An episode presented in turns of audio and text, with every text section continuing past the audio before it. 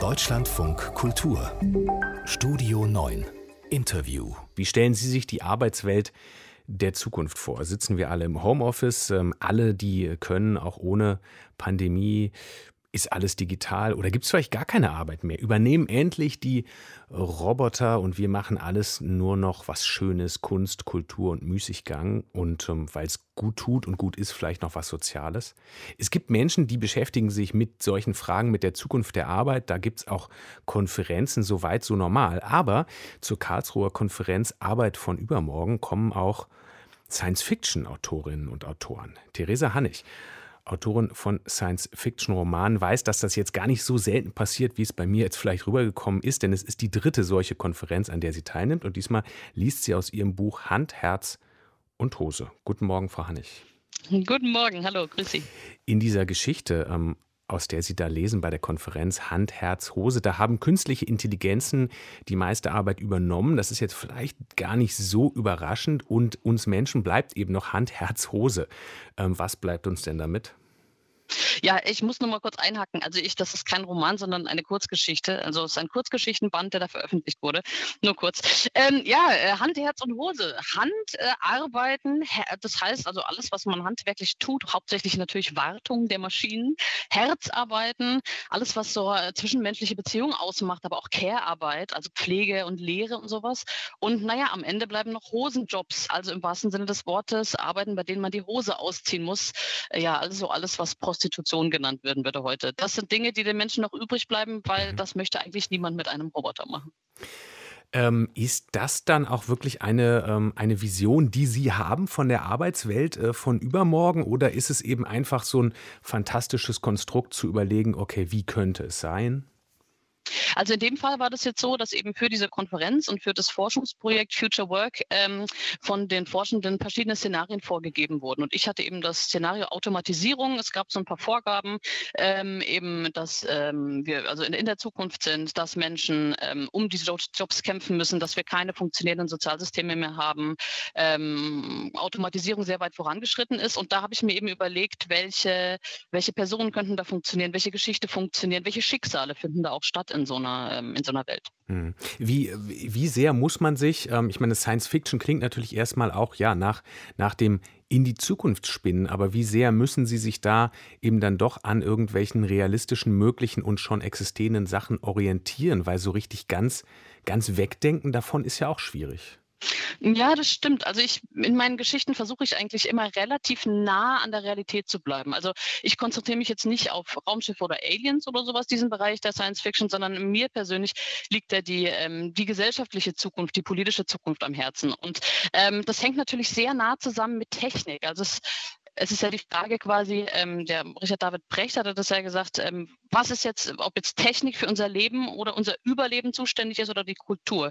Und so ähm, verbindet sich natürlich auch unser Techniknutzen sehr stark ähm, mit der Art, wie wir unsere Gesellschaft entwickeln. Mhm. Und ähm, deshalb finde ich super wichtig, also muss nicht sein, aber für meine Geschichten ist es jetzt so, ähm, dass ich eben schaue, welche technologischen Entwicklungen haben wir heute, wie kann man das extrapolieren in die Zukunft, wie, was kann man noch nachvollziehen, also was ist noch Dinge, die wir noch verstehen und wie, welche Rückschlüsse gibt das wieder auf unsere Gesellschaft heute und wie können wir dann quasi ähm, reflektiert und ähm, gut informiert in die Zukunft schauen, damit wir das nicht einfach auf uns zukommen lassen, sondern mitgestalten können, was in der Zukunft passiert. Mhm.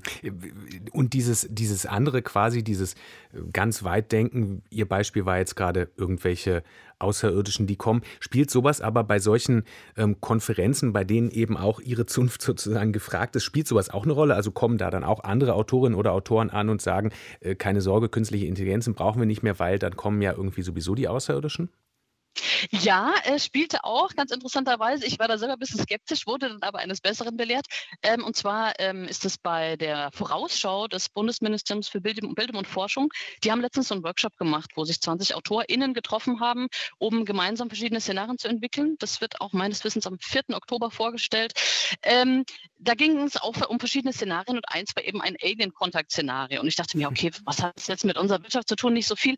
Aber das Interessante war eben, dass die, dass die KollegInnen daraus eben eben eine Geschichte und ein Szenario gestrickt haben, wo einfach die Frage aufgestellt wird, wie wir mit anderen Kulturen eben umgehen, die eventuell eine technologische Entwicklung vollzogen haben, die unsere jetzt nicht intuitiv entsprechen würde. Also eher so ein Rückschritt zu einer indigenen äh, Kultur, die aber doch trotzdem Wissen und Technologie hat, die wir ähm, aus Arroganz oder eben aus West-Eurozentrismus eben erst gar nicht als das erkennen. Mhm. Also es geht in der Geschichte gar nicht so sehr um jetzt wirklich die Aliens, sondern quasi die Frage an uns, was wir verlieren, wenn wir äh, in unserem Fortschritt ähm, einige Dinge ignorieren, die in der Vergangenheit eigentlich schon gut gelaufen sind. Mhm. Äh, das ist ja dann was, wo man sagt, okay, da sollten wir, sollten wir eben daraus lernen, was Sie da schreiben, aber steckt manchmal vielleicht auch in dem, was Sie da tun, eine gewisse Verantwortung drin, so nach dem Motto, oh je, ähm, ich muss genau gucken, was ich mir da ausdenke, weil nachher schauen Sie sich das von mir ab? Ähm, ja, finde ich schon. Also ich weiß, dass das nicht bei allen meinen KollegInnen so ist. Nicht alle haben da so diese, dieses Verantwortungsbewusstsein, aber ich, ich sehe das schon ganz stark, weil ich auch meine, dass Literatur und das Science Fiction gerade, ähm, das, das setzt so dieses Grundrauschen, dieses Ideengrundrauschen für die Zukunft. Also wenn wir uns vorstellen, irgendwie das Tablet gab es ja schon früher bei Raumschiff Enterprise. Also das sind ähm, einfach irgendwelche technologische und gesellschaftliche Entwicklungen. Wenn ich die schon mal anspreche und wenn ich die anstoße, dann werde ich davon nicht mehr überrascht und dann ist es ähm, auch nichts, nichts, ähm, nichts Krasses mehr in der Zukunft. Wenn ich quasi heute irgendwelche Geschichten erzähle, erzähle und behalte da alte Narrative, irgendwie der Mann verdient das Geld und die Frau ist am Herd, dann setze ich damit ja auch trotzdem einen gesellschaftlichen, ein, ein gesellschaftliches Statement. Also ich finde, in der Geschichte als Autorin muss ich mir immer bewusst sein, welche Statements ich, ich setze. Ich kann, ich kann sagen, das ist mir, ich sehe das so oder ich sehe das so, aber dass ich sage, es ist mir egal oder ich ignoriere das, mhm. das finde ich wäre verantwortungslos. Und ähm, dass Sie gefragt werden, auch häufiger gefragt werden, in Frankreich zum Beispiel ähm, beraten Science-Fiction-Autorinnen und Autoren sogar das Verteidigungsministerium, also auch wirklich in relevanten Sicherheitsfragen offensichtlich, ähm, dass sie gefragt werden. Liegt das daran, dass sie einfach besser in die Zukunft gucken können, mehr Fantasie haben? Was denken Sie, woran liegt es?